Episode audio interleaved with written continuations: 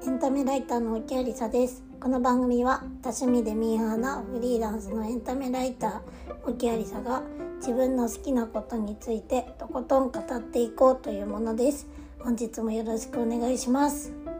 はい。いきなり寒くなってきましたが皆さんいかがお過ごしでしょうか？いやもうなんかどっちだよって感じですよね。暖かくなったり寒くなったりでもうついていけないっていうのが本音なのではないでしょうか。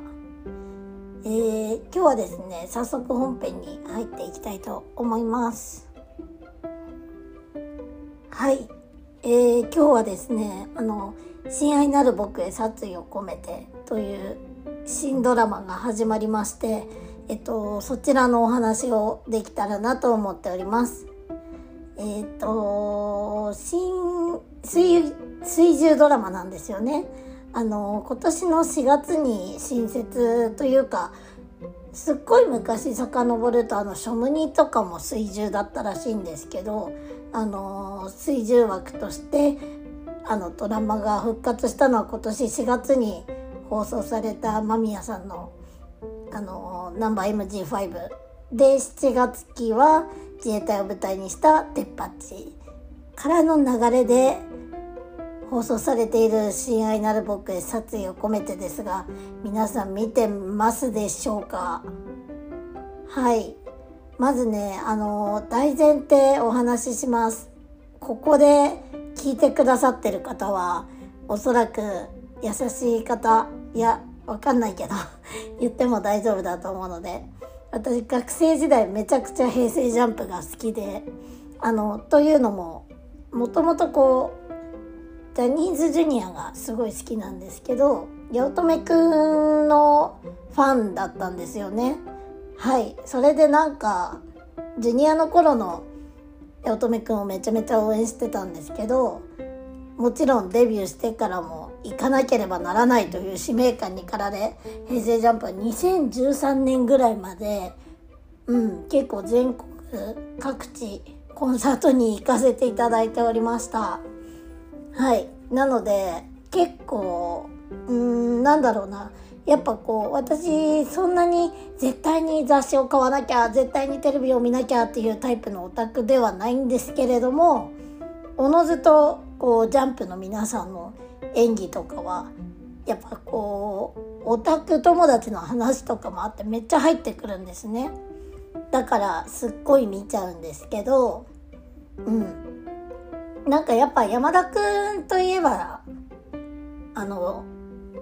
ジャニーのチャンネルでは自発行と言われてるぐらい超キラキラアイドルじゃないですか。なんだけど、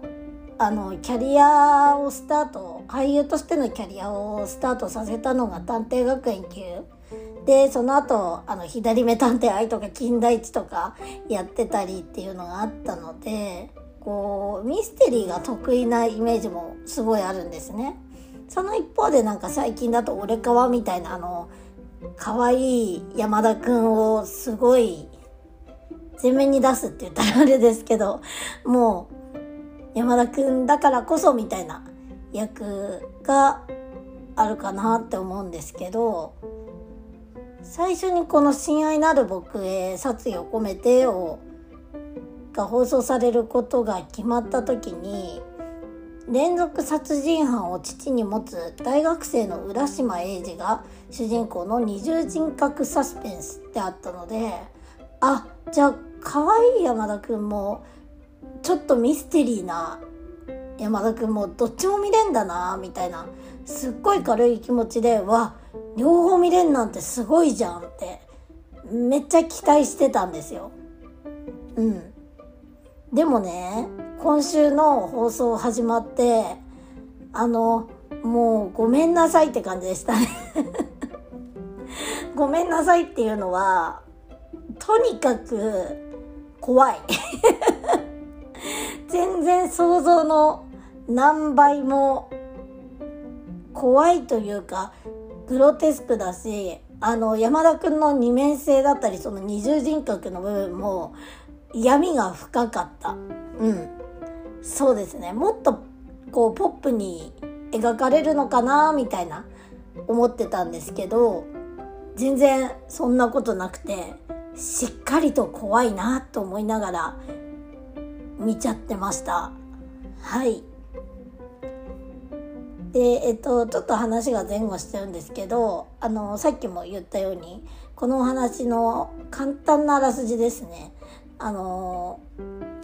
簡単に言うと山田さん演じる浦島英二っていうキャラクターがあの結構こう狂気的なあの連続殺人鬼の父親の血を引くビーチとしての面も持っているんじゃないかっていうでそれの間の記憶が全然なくてただこう押し入れの中からあの大量の札束が見つかったりなんか自分には身に覚えのない血のついた金属バットが出てきたりするみたいな感じなんですよね。うん、だからこう怖いなっていうのがこれぐらいだと思ってたんですよ。そしたらどうやらこうその主人公のエイジが記憶ない間にビーチとしてねあのー、悪いやつらって言ったらあれなんですけど半グレ集団尾上松也さん率いる半グレ集団のスカルっていう人たちとこう交流を持っててでもその人たちがね超超なんだろうあの拷問とかするしすごいんですよ。手加減なし。でこれ深夜帯のドラマでもないし劇場で公開されるような映画でも配信の番組でもないし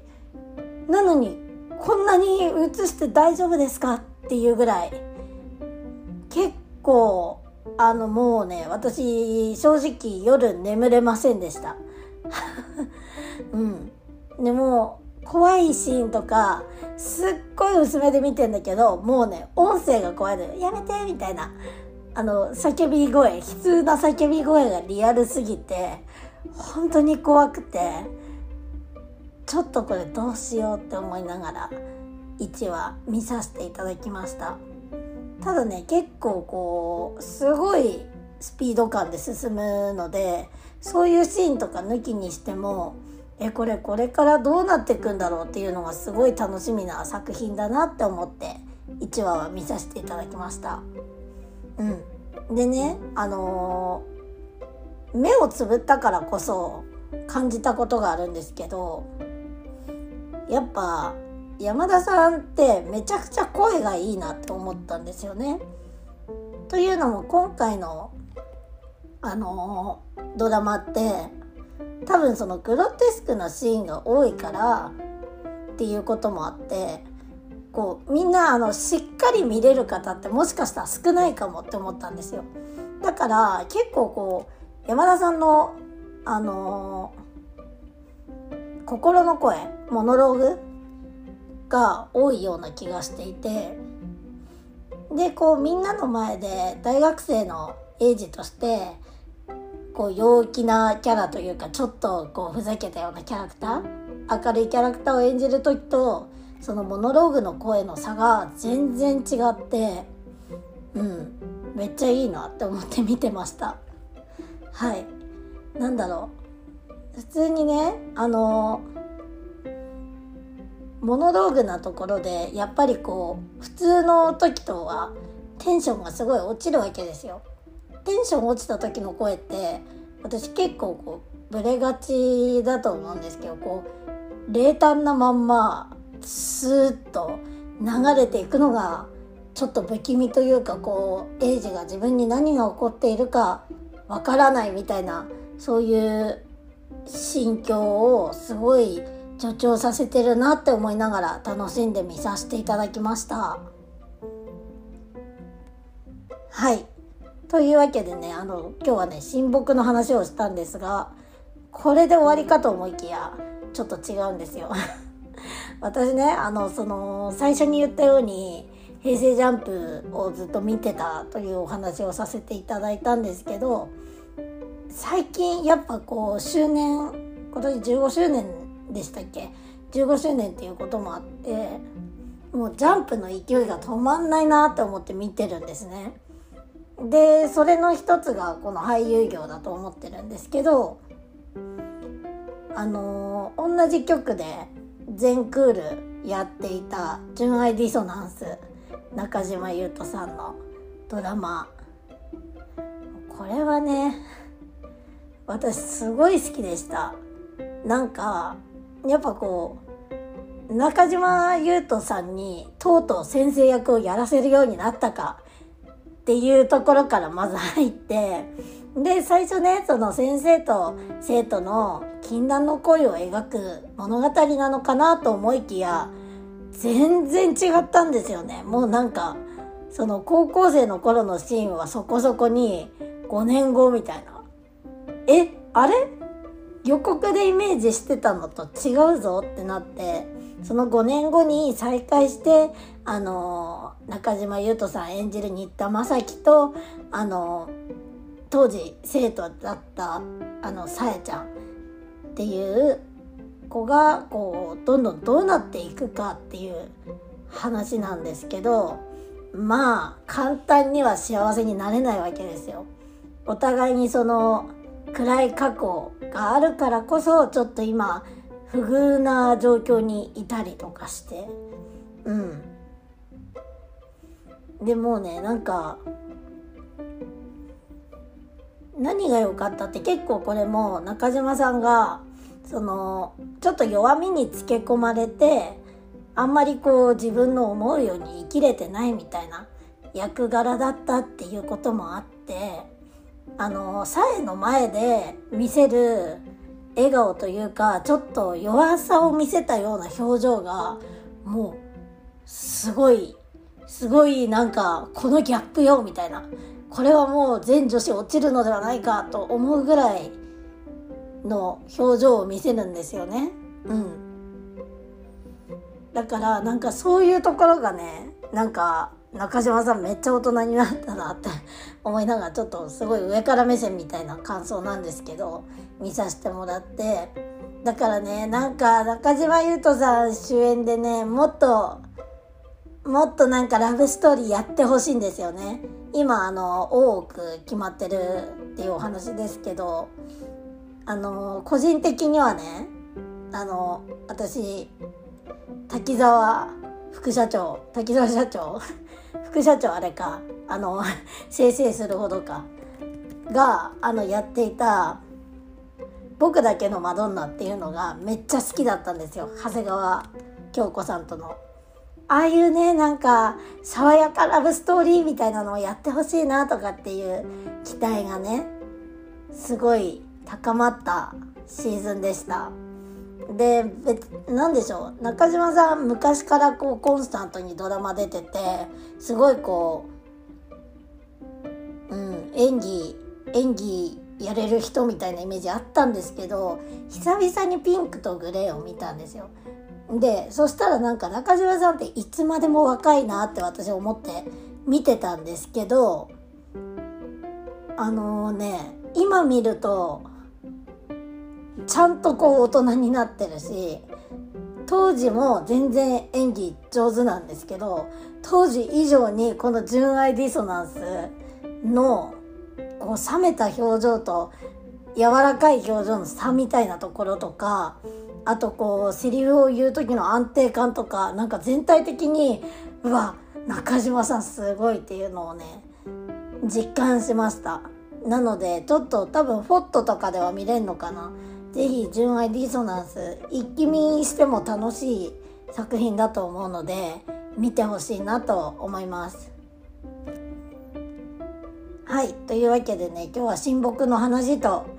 あのー、見せかけて純理想の話もするというちょっとたっぷりな内容でお届けいたしました。はい。でね実は「親愛なる僕へ殺意を込めて」の方に関してはあの1話のレビューをリアルサウンド映画部さんで書かせていただきました。で実はこの水曜10時の枠のレビューを2期連続で担当していたんですけどちょっとねあの私がお仕事が終わる時間の関係であのちょっと水準を時間帯的に毎週は厳しいかなということで今今週以降は毎週レビューは担当しないんですけどなんかあればこう単発コラムとしてね書いていきたいなと思います。でドラマといえば同じくこうジュニア時代から私が応援させてもらってる SixTONES さんですよ。SixTONES さんがね今回ジェシー君と京本君がねあのドラマ出ますし今今まあもう終わったけどあの樹君と高知くんが舞台やっててでしんちゃんはあの錦鯉さんのドラマをしんちゃんって言っちゃった。森本慎太郎さんはあの錦鯉さんのね朝のドラマに出てその前は難波ですごい「えこの子ジャニーズの子なんだ」みたいな感じでちょっと話題になりそして松村さんが「すずめの戸締まり」という新海誠監督の映画で声優さんをされるということでもう SixTONES もねちょっと今演技に力を入れてるフェーズというかすごい楽しみだなって思って見ているのでちょっとそちらもねゆくゆくお話できたらいいかなと思っております。はい。なんかやっぱりこういつも迷うんですけどどの程度こういうのはさ台本を作ればいいんだろうね。あの最初の固定の挨拶以外ねほぼアドリブで毎回やらせてもらってるんですけどなんかもうちょっとやることを言うことを整理して喋れたらいいのかなって思ってます。うん。これねあのー、ラジオのタイトルにもなってるので知ってる方は知っての通り私あの、パンサーの向井さんが大好きであのというより向井さんがあの、作品の紹介をするのがはもうこの人上手だなと思ってそれに憧れてちょっとこの番組始めてるとこあるんですけどうん。あのやっぱ向井さんどれぐらい準備されてんのかなっていう感じですよね。結構なんか何話そうかなって考えてるみたいなのは言ってるけどとはいえなんか多分こうセリフをさ読むだけじゃさあのできた台本を読むだけじゃこんなに熱量込めて話せないでしょっていうぐらい話すのがお上手なのでちょっといつかなんか向井さんに聞く機会ないかなっていうふうに思っております。はい。では、そんなわけで今日も最後まで聞いていただきありがとうございました。ちょっと秋ドラマね、チェックしてる作品多いので、また引き続きやっていけたらいいかなと思っております。では、あれこれどうやって終わってましたっけ？まあそんな感じで、じゃあ次回も聴いてくだされば嬉しいです。バイバーイ。